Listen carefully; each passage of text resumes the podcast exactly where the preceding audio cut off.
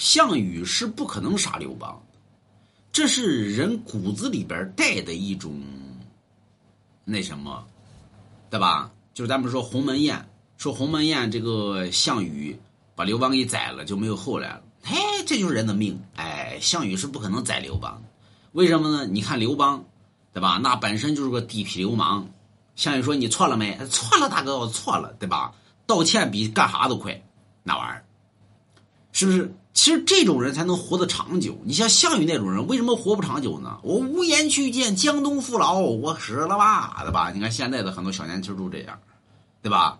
我不活了，好死不如赖活着。你看人家刘邦，对不起，我错了，对吧？道个歉能咋的？大丈夫能屈能伸。所以你像项羽这种人，一看呢，哎呀。”就你这小逼崽子，对吧？根本把你不在眼里边搁，捏死你跟捏死一只蚂蚁是一样的。我捏死你干啥呀？我杀了你，显得我项羽无度量，对吧？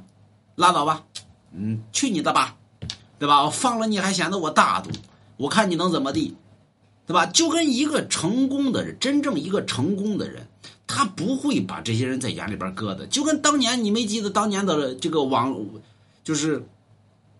什么互联网的龙头大哥，对吧？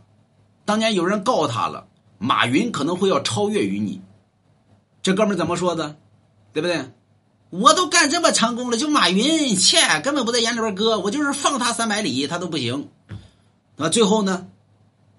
这跟项羽是一样的，一个人成功，必然就让所有东西把自己给给那给那什么了，啊，给给给给给给给屏给屏蔽了。就认为自己很厉害，而项羽就这种人，那么他根本就不可能杀刘邦的，所以很多人说谁谁谁救刘邦，不用救，对吧？刘邦死不了，因为刘邦那人地痞无赖，那么？道歉道特别快，那么？